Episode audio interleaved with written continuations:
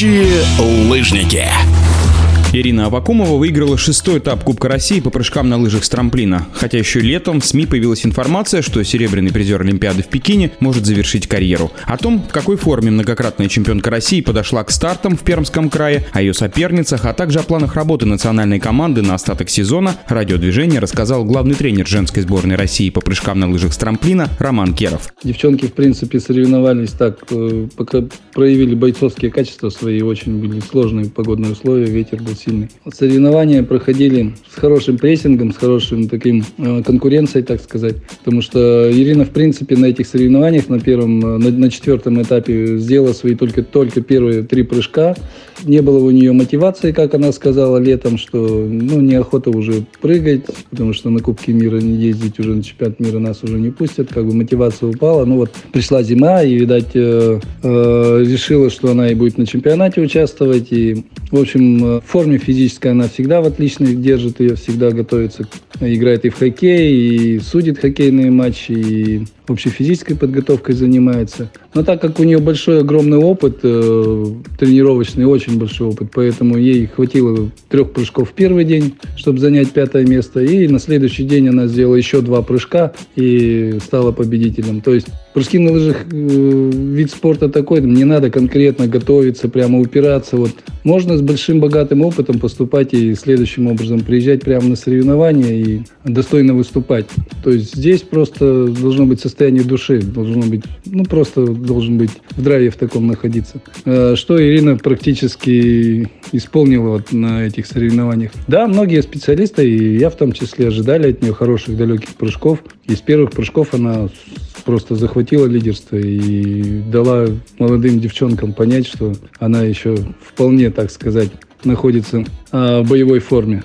Ну, к чемпионату решили, что проведем э, мероприятие еще одно в Казахстане вот э, с 29 по января по 9 февраля. Ну, там немножко приведет себя совсем в боевой вес. Сейчас немножко есть лишний вес еще. И, ну, немножко наберет а, специальной работы. То есть прыжков на лыжи с трамплина добавим с ней.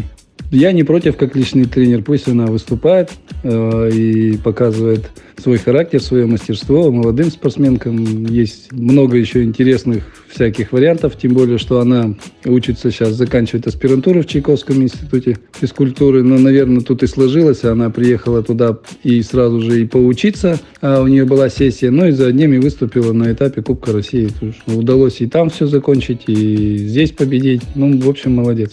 Ну, что касается э, остальных девчонок, э, которые в сборной команде, тренируются, то это как и Кустова Александра, и Ирма Махиня, ну и там Шпынева Анна, ну, в общем, вся сборная команда. А, в общем, на этот старт у нас и планировалось, мы немножко распланировали так подготовку, что мы, в общем, находимся под э, достаточно большой нагрузкой, потому что распланировали в этом году работу, чтобы смоделировать примерные нагрузки и примерное выступление на февраль месяц. Те сроки, которые будет у нас чемпионат мира. То есть сделать такую модель уже подготовки, э, чтобы вы выйти на пик формы именно чемпионату мира. Ну и как раз у нас сейчас находится такой, как раз сейчас мы в таком периоде, что а, все девчонки достаточно находятся под нагрузкой, и сложно им пока выходить такие, ну, ни одна из спортсменок еще пока не, не набрала пика формы, а поэтому и есть э, такие, как разбросы, шатания там тоже Махини, допустим, в первый день на восьмое место заняла, один прыжок сорванный, и на следующий день третье, да, два ровных прыжка. Также и Прокопьева Кристина то же самое в первый день сделала два ровных прыжка, а во второй день вообще ни одного прыжка не сделала. То есть пока это говорит о том, что спортсменки еще находятся под нагрузкой, и до пика формы нам еще практически целый месяц работать, поэтому я думаю, в феврале уже будет настоящая борьба. И, наверное, до той же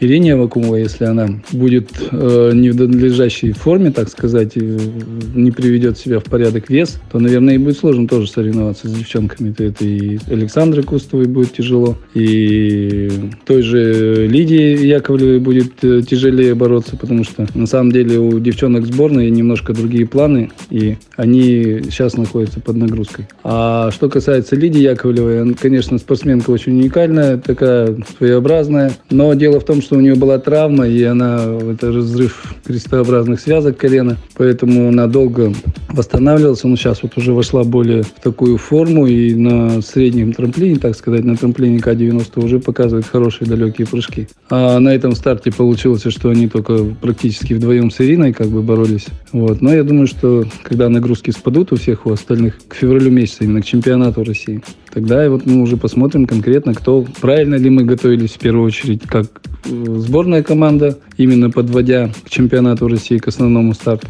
Ну и посмотрим, э, как готовились другие спортсменки, вот как Ирина, допустим, или как э, Лида Яковлева, она по своему, по индивидуальному плану работала. Поэтому будет с чем сравнить. В эфире радиодвижения был главный тренер женской сборной России по прыжкам на лыжах с трамплина Роман Керов. Летающие лыжники.